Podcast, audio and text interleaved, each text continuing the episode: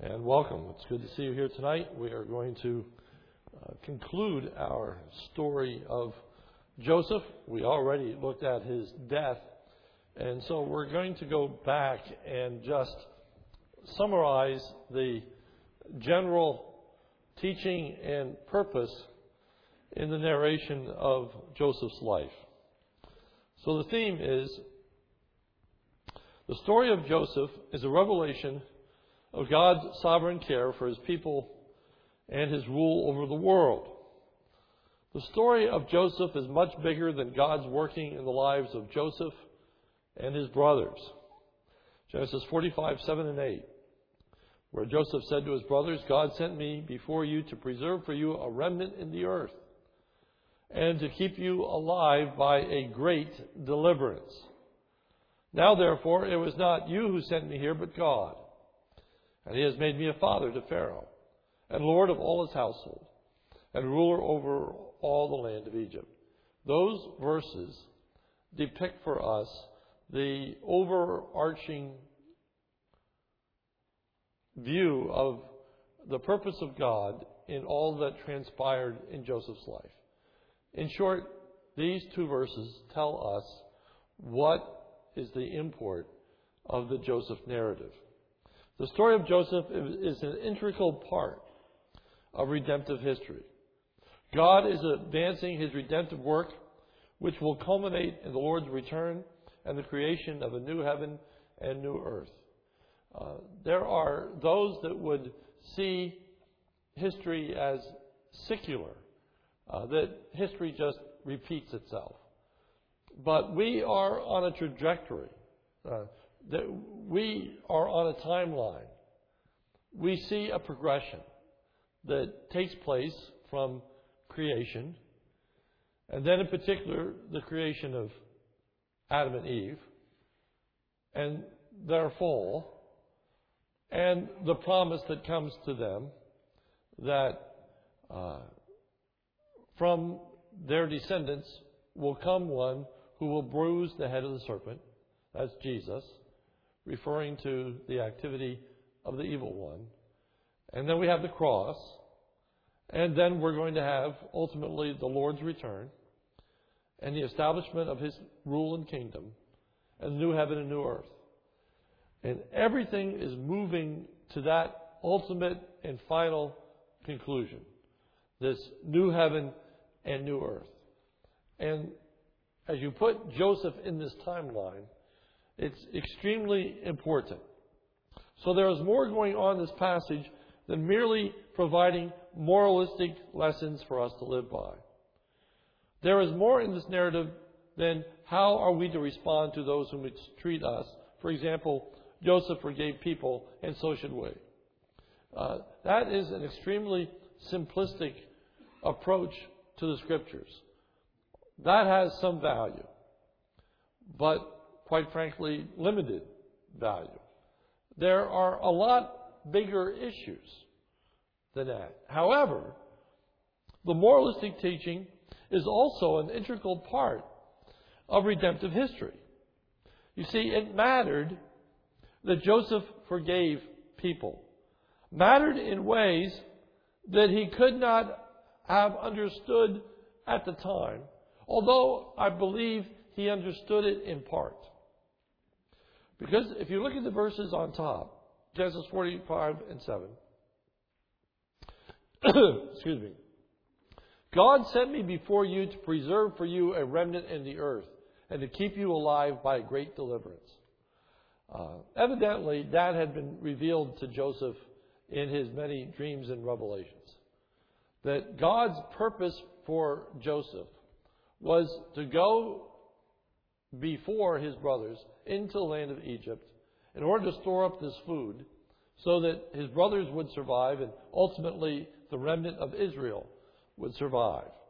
And so, knowing that that is God's purpose, it becomes an integral part to redemptive history that he didn't take vengeance on his brothers, that he didn't kill them when he had the opportunity to do so.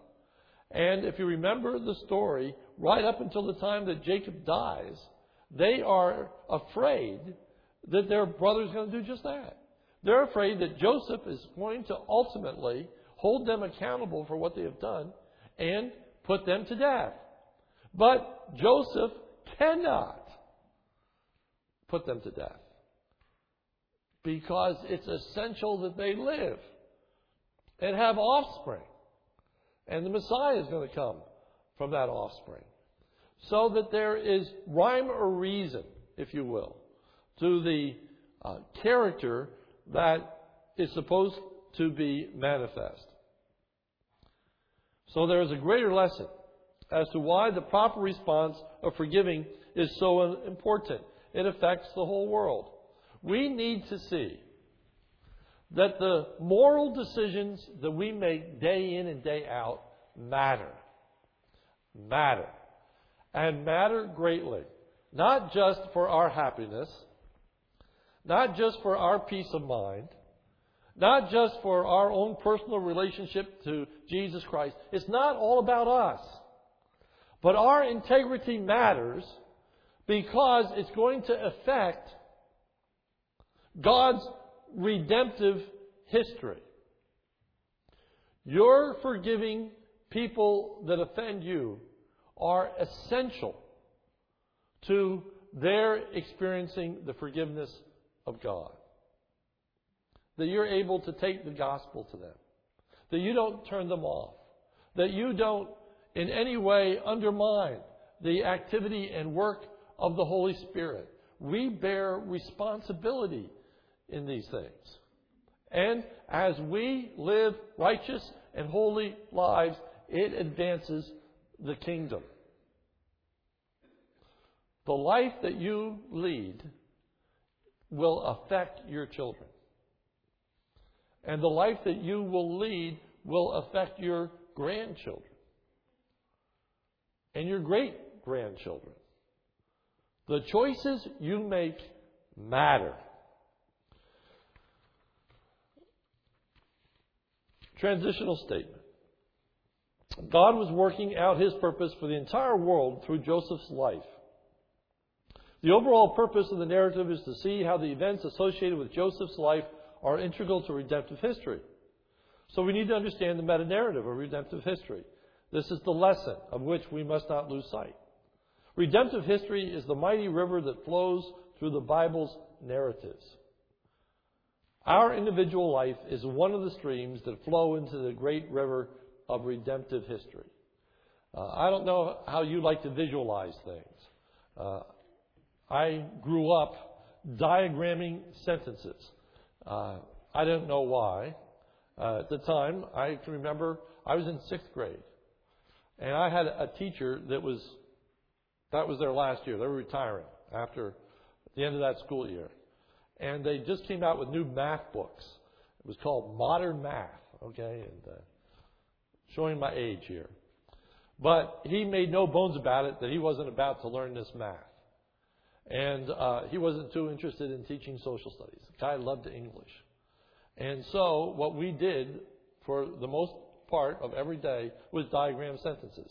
I got so tired and fed up of diagramming sentences, but today I'm so glad that I know how to diagram sentences and able to, to uh, deal with English grammar in that way.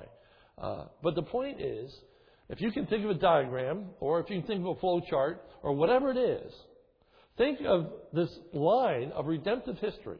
This is God saving his people. And you can draw your little line to that river that feeds into that river, that causes that river to continue to flow forward. God is using us as we teach Sunday school, as you witness at work. It's all contributing to the overall greater purpose of God. So that we need to realize that God is at work not only in our own individual lives, but also in the lives of others. That together, our lives, streams, feed the river of God's redemptive plan. That's why God established a church. And it's viewed in two ways in the scripture the church, which is an organization, and the body of Christ, which is uh, the uh, fellowship that we enjoy as the people of God. And we can't worship in isolation. We can't fulfill all the one another passages in the New Testament by worshiping in isolation. We can't achieve God's purpose for our lives in our own personal quiet time. God's purpose for our lives involves others, other people. And we need to use our gifts. We need to use our abilities collectively so that together they flow into the Bible Fellowship Church. And the Bible Fellowship Church flows into this line of redemptive history. We are celebrating 100 years. It's been pretty apparent that we're doing that. And as you look back over the 100 years, you can see figures, people that have been very integral to the advancement of this church, which has been integral to the advancement of the gospel. As you think about people that have gone forth from this congregation that are involved in missions, they're involved in church planning, they're involved in, quote, full time ministry, and then the, the many, many people that are daily bearing witness for Jesus Christ. So we need to see how history is flowing to a climax. That river of redemptive history flows into the great sea of Christ's return and the creation of new heaven and new earth. Then come back to the moralistic teaching. So that Joseph's integrity mattered, not just for personal fulfillment or happiness or even personal blessing. It mattered to the whole plan of God. It fed in a dramatic way the river of redemptive history. So that we find in the New Testament that we are to forgive others even as God for Christ's sake hath forgiven us. That that chain of events needs to take place. So we'll look at the meta narrative, which is the, the main story. God's purposes are being achieved in Joseph's life and his wife and his sons. It's not just about Joseph and his immediate family. God's purposes are being achieved in the lives of his brothers and ultimately the nation of Israel. And God sent me before you to preserve for you a remnant in the earth. That explains what is happening. Out of that remnant will ultimately come the Messiah. The Messiah, Jesus, will not come from Joseph's descendants, but from the tribe of Judah. And it's not just about Joseph, his father, and his brothers, although it is about Joseph, his father, and his brothers. You see, you can't remove them from the story. They are integral to the story. God is using these human beings. But these human beings, it's more than just about them and their happiness. And so there's such a temptation in modern evangelicalism to think only about one's personal relationship to Jesus Christ. And somehow we have gotten to understand that the primary purpose of God is to make me happy. And when I'm not happy, what in the world is going wrong? I must be out of the will of God. I must have done something to make God angry if I'm not happy. Well, I hope that you've gotten a sense as you read through Joseph's life, he had very few happy days. At the end, I think things turned out pretty well. But it isn't particularly happy sitting in prison. It isn't particularly happy being sold into slavery. It isn't particularly happy to be forgotten while in prison. There were a lot of hard and difficult days for Joseph because it wasn't all about making Joseph happy. And our salvation is not all about God making us happy. It's God using us to advance His purpose and His kingdom. So, see, God's purposes are being achieved for the nation of Israel. The narrative also serves to give us an understanding of how the Israelites came to dwell in Egypt, fulfilling God's purpose in the narrative of redemptive history. And God said to Abram, Know for a certain that your descendants will be strangers in a land that is not theirs, where they'll be enslaved and oppressed for 400 years. This is referring to the time in which the children of Israel are in bondage in Egypt. this narrative tells us how they got there. And they got there by the hand of God. They got there by the sovereign working of God. God wanted this to happen. God said it would happen. And it did happen. But it's not just about the nation of Israel. And this can easily be overlooked in the narrative. God's purposes are being achieved for Egypt. God is preserving the lives of the Egyptians. When the famine was spread over all the face of the earth, and Joseph opened all the storehouses and sold to the Egyptians. The Egyptians were uniquely blessed by God in this particular period of time. They were given opportunities that the nations round about them didn't enjoy. When you get to the New Testament, the question is asked, what advantage then has the Jew? And the answer comes much in every way, chiefly because unto them were committed the oracles of God. The great advantage that the Jews had was they had the Word of God. The great advantage that Egypt had is they had Joseph and his revelations. And so God was at work in the nation of Egypt. And God is also going to bring judgment upon the Egyptians. But I will also judge the nation whom they will serve. All the way back in Genesis chapter 15. So the narrative provides us an understanding why judgment has come upon the Egyptians.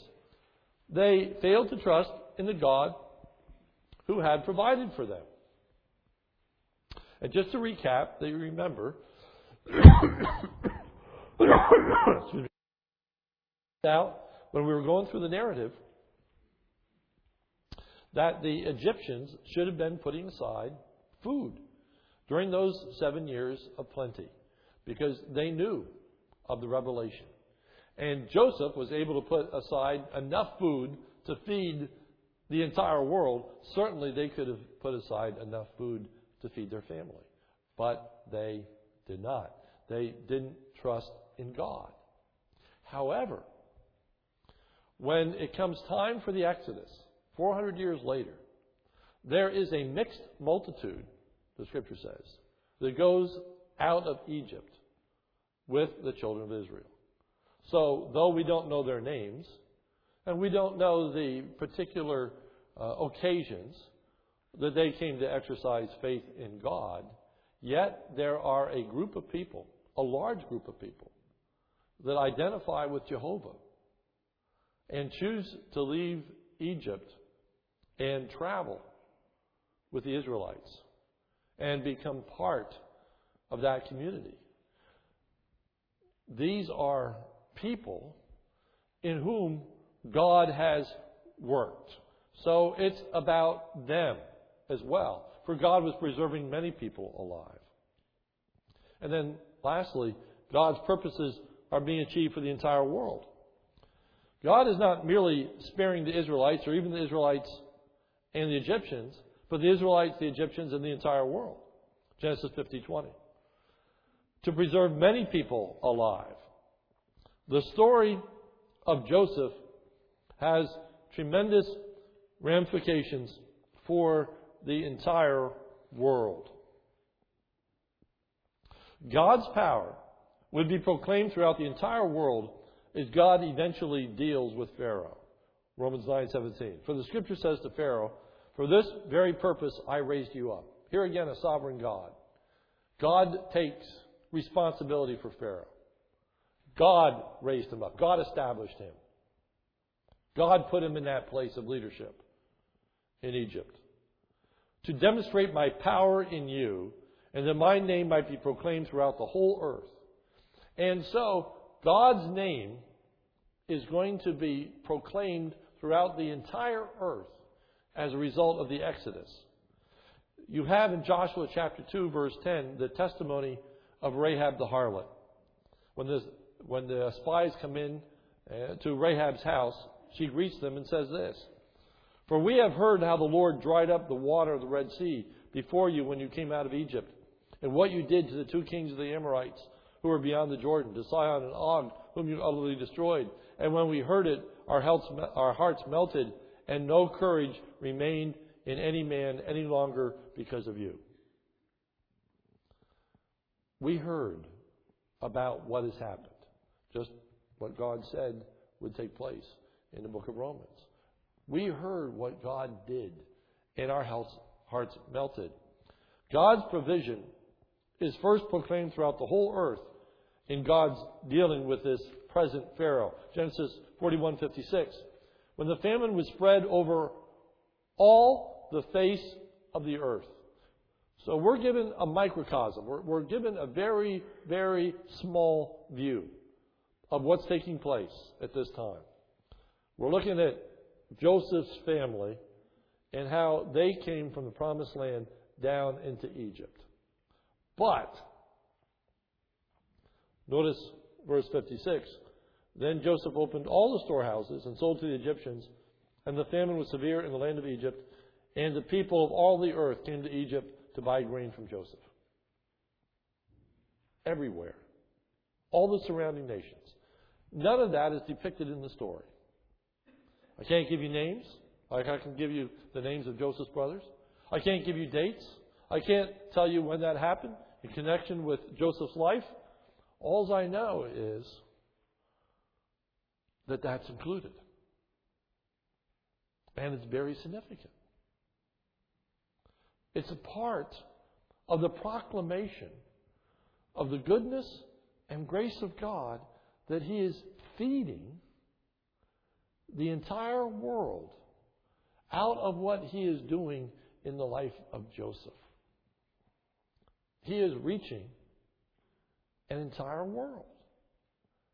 And judgment is going to come because most of them reject the worship of God.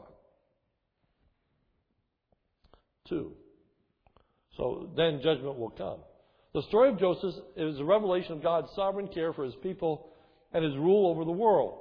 Joseph recognizes God's activity in all that has befallen him. Verse 7 God has sent me before you to reserve for you a remnant in the earth and to keep you alive by a great deliverance. Now, therefore, it was not you who sent me, but God. I, I, I was tempted. I was really tempted to go into a long diatribe on God's sovereignty and human responsibility and resolve all those issues for you. I say that facetiously. There's a great mystery to God's sovereignty and human responsibility. But I would point out what we learn from this particular section is this God sent me before you. Now, therefore, it was not you who sent me here. They bore responsibility. They bore responsibility. You get to Genesis chapter 50, and he says, You meant it for evil, but God meant it for good. So he's not negating what they did. But understand that what is happening is not simply happening by the permissive will of God. Uh, some people's view of God's sovereignty is that, that He stands back and kind of watches what's going on, and every once in a while steps in and tweaks what's going on, and then steps back again. And uh, basically, it's, it's, it's man governing this earth with God tweaking it every now and again when it's getting too far out of bounds. So then he steps in. But Joseph doesn't say that you meant it for evil, and God allowed this so that evil would, so that good would come out of it. It actually has God orchestrating this. He's saying God did this. Not just that He allowed it, but He actually brought it to pass. And I know you get into questions then, does God uh, ordain evil and, and all these other things? But before you go into all the philosophical issues and problems, stay close to the text and just realize that this is attributing the work to God. This was God's plan. This is what God was doing. This was God's activity. I'll say a little bit about that as we move on. Joseph recognizes God's activity in his promotion. He has made me. In his relationship to Pharaoh, it was not you who sent me here, but God, and He has made me a father to Pharaoh.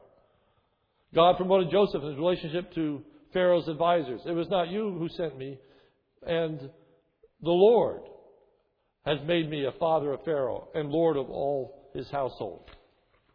And it was not you who sent me, but it was God who made me over all the land of Egypt. And it wasn't just Pharaoh. It isn't just Pharaoh. You see, God is at work in both the lives of the believing and unbelieving to accomplish his end. So God is not ashamed to say in the book of Romans, I raised Pharaoh up. This Pharaoh that we're talking about in Romans is the Pharaoh under which Moses goes and says, Let my people go, and they won't go. God says, I placed him there for the very reason that he would not let the people go. Two, Joseph recognizes that God had promoted Joseph in order to fulfill God's plan for the rest of the world, to reserve for you a remnant in the earth. And then B, another integral part of the story that's easily overlooked, is that Joseph also recognizes that God's purpose is to keep them alive in a most unusual fashion. God sent me before you to preserve for you a remnant in the earth and keep you alive by a great deliverance, by an incredible deliverance, by an extremely unusual deliverance. That He's going to cause this famine to come over all the earth and make it that there's just going to be food in the land of Egypt so that you would learn about God's ability to deliver. God's ability to deliver. This great deliverance is to be illustrative of the redemptive work of God in general. We have a great need, need, and God is able to grant a great deliverance. I'll say more about that in just a moment. Joseph also recognized God's sovereignty in overcoming the sinful acts of mankind in order to achieve his purposes. As for you, you meant it for evil, but God meant it for good. Three, note how in the life of Joseph, we have the ongoing example of God using the acts of sinful men to accomplish his purpose and to achieve a great deliverance. God uses the acts of sinful men to achieve his purpose. Acts 2:23, referring to Jesus, him being delivered by the determinate counsel and foreknowledge of God, you have taken and by wicked hands have crucified and slain. The people that put Jesus to death were not trying to accomplish the will of God. Even Satan was involved in that, as I mentioned this morning. He was trying to cause Jesus' death. Not to bring about salvation for mankind. He was trying to de- destroy Jesus Christ. The religious leaders, they wanted to put Christ to death because they're of envy. Pilate was wanting to put Christ to death so that he could maintain his power and not be removed from authority by the Roman government. There were many, many different motivations. But yet, a sovereign God was achieving his purpose and his will. And he brings about a great deliverance, whom God raised up, having loosed the pains of death, because it was not possible that he should be holden by it. So we come to one of the great verses in the Word of God. God uses the sinful acts of men in our lives to achieve his purpose. And we know that God causes all things to work together for good to those who love God, to those who are called according to his purpose. Two key thoughts. God has a purpose. God has a purpose. God has a purpose for you, and God has a purpose for me, and that purpose for you and me also feeds a much larger purpose the purpose of redemptive history. And you and I both play a part in this overall purpose of God. And we can have complete assurance that everything will work together to accomplish that purpose for your life and my life. And in redemptive history. That is supposed to be a source of incredible solace, comfort, encouragement. The next time you are tempted to say, Why has this happened to me? The answer is in order to fulfill the purpose of God. You said, I wish I would know a little more clearly. Like Joseph knew it was to save the lives of his brothers. But we don't. But we do know. But we do know that God orchestrates everything in our lives. And what we do know, and should bring us great solace, is we may have enemies. We may have people that don't like us, perhaps for good reasons, perhaps for wrong reasons. We have people that want to do us harm. There are people out there that, that want to kill Christians. There are all kinds of things, and, and some Christians, in fact, do die at the hands of others. But I can tell you this that when it, that happens, it's the will of God. Man cannot overcome the will of God. And I'll even go a step further and say this isn't just about what God allows. This is about what God's bringing to pass. This is actually the activity of God.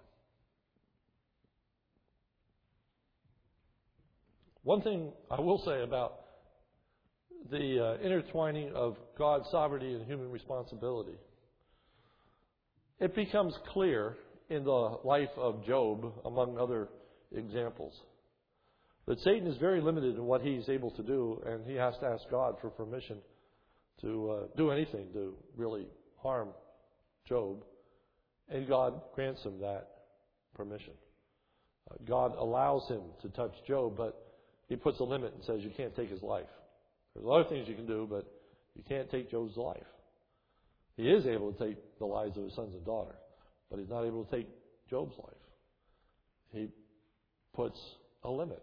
They're the Chaldeans that come up and, and steal the cattle. But God is not afraid to take responsibility for what's happening in Joseph's life. Uh, we have a sovereign God who is working all things, all things, without exception, together to work out his sovereign plan. God is setting out to accomplish a great deliverance for us and all the rest of the elect. There are great deliverances in the flow of redemptive history. Noah and the ark, an incredible deliverance. Floods, 40 days, 40 nights, destroying everything, but Noah's life is preserved. Children of Israel, land of Egypt, darkness upon the face of the earth, but in their huts they have light. Angel death passes over, the firstborn is killed, but not in the homes of the Israelites who put on the post the blood of the Passover lamb. There is the parting of the Red Sea. There is great deliverance after great deliverance after great deliverance. The story of Meshach Shadrach and Abednego in the fiery furnace. You can think of them story after story after story of God's ability to deliver his people from the ravages of those round about them.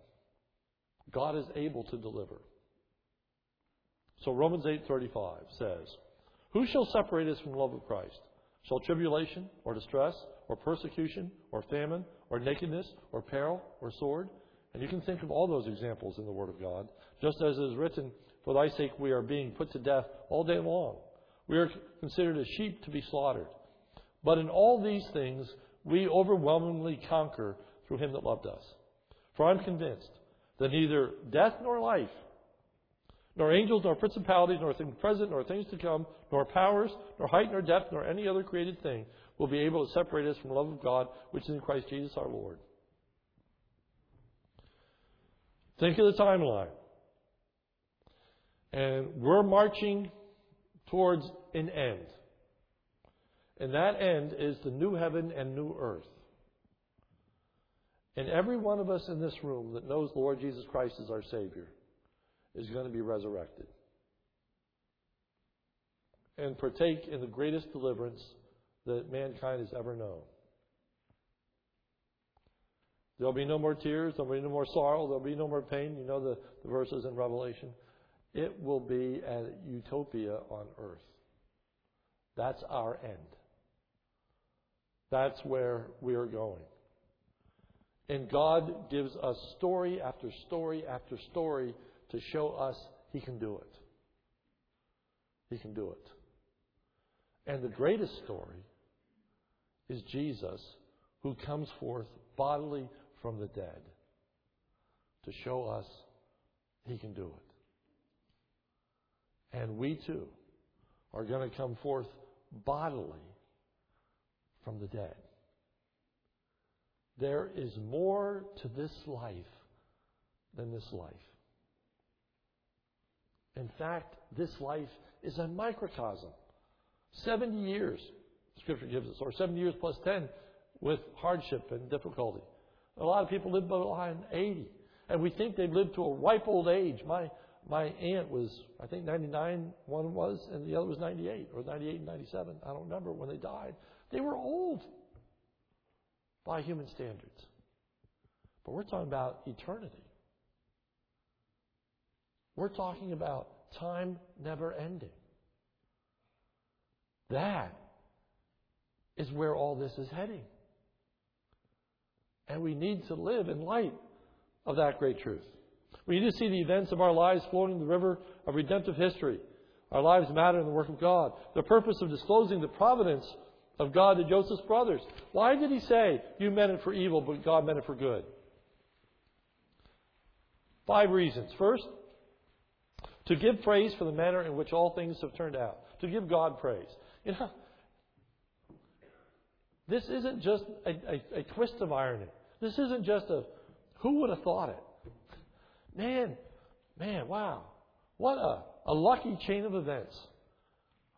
Who would have ever thought that we would sell him into bondage and, and then Potiphar's going to buy him and then Potiphar's wife is going to falsely accuse him and he's going to land up in prison. And then he's going to be in prison and then he's going to interpret these dreams and then they're going to forget about him and then they're going to remember, oh yes, there was Joseph over there who can interpret dreams when Pharaoh has a dream. And so Joseph interprets his dream and, and now, you know, he's promoted and he becomes like a father to Pharaoh. Who would have thought it? What a strange order of events. What an incredible coincidence. There's no coincidence here. There's no good fortune. There's no luck. We have to see the events of our lives as a matter of God's grace. You haven't been lucky. You've been blessed in the way in which things have turned out in your life.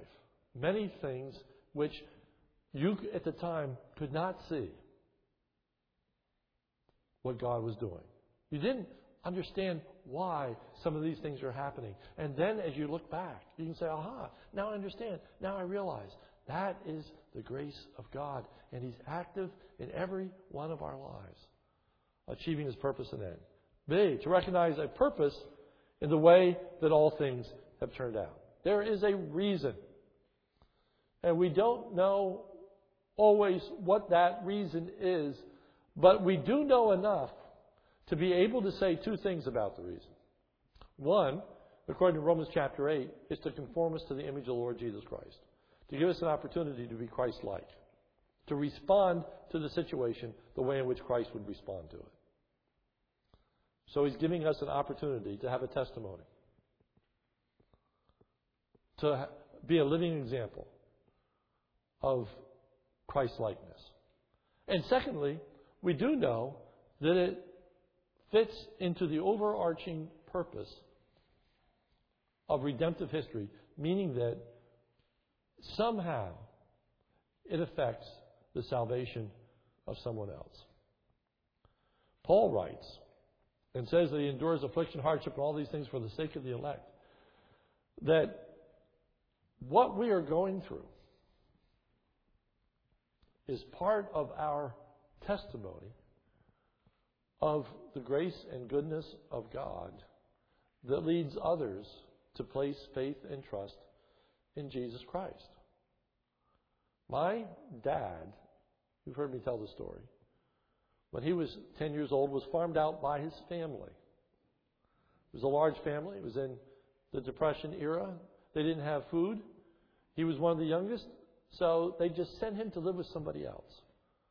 At the time, it seemed like a travesty. At the time, it seemed like, woe is me.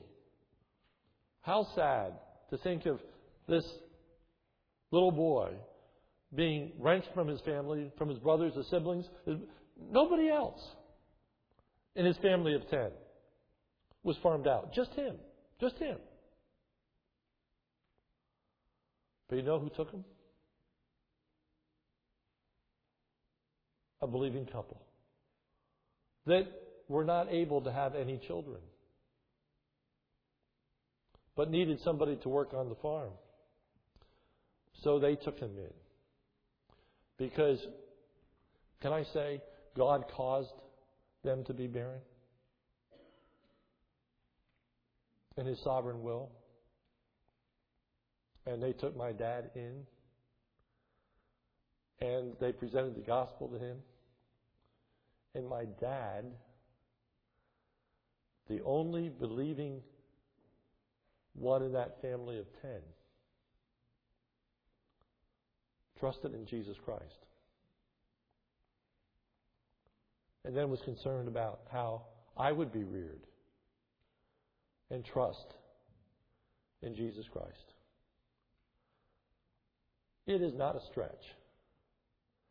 And I believe with all my heart that was a sovereign God at work, orchestrating all these events in order to achieve his redemptive plan. Sometimes it's pretty easy to trace the dots. Sometimes it's pretty difficult to trace the dots. But you may not even know about how God is using your life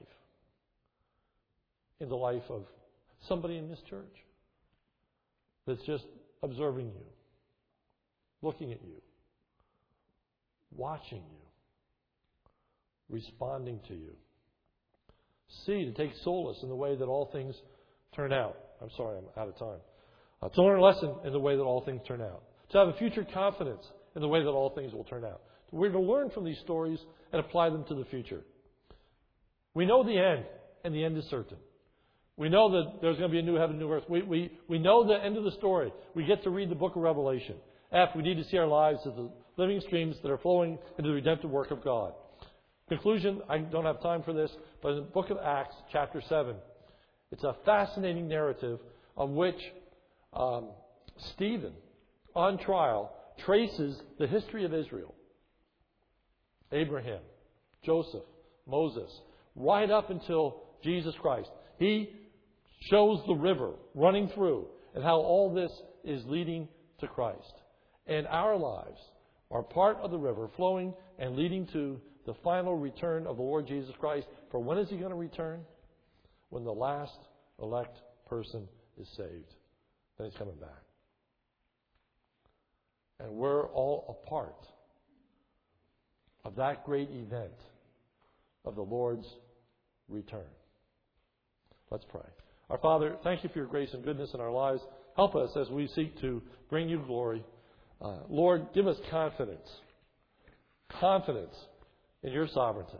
Lord, may we recognize that you are the King of kings. You are the Lord of lords. You do raise up kings. You do remove kings. You do control the waters. Lord, there is so much in the news. And nobody is talking about what you are doing as far as the secular news is concerned. But Lord, may we not lose sight of it. May it comfort us. May we realize that this world is not just some kind of chaos in which things are ra- randomly happening over which no one has any control. There's a measure to the truth that no one has any control, humanly speaking. But we're thankful that God, you are in control. And you are working all things together to achieve your ultimate and final purpose in this world. And may we see the simple daily events of our lives as being a part of that greater purpose. For it's in Jesus' name we pray. Amen. Thank you, and you are dismissed.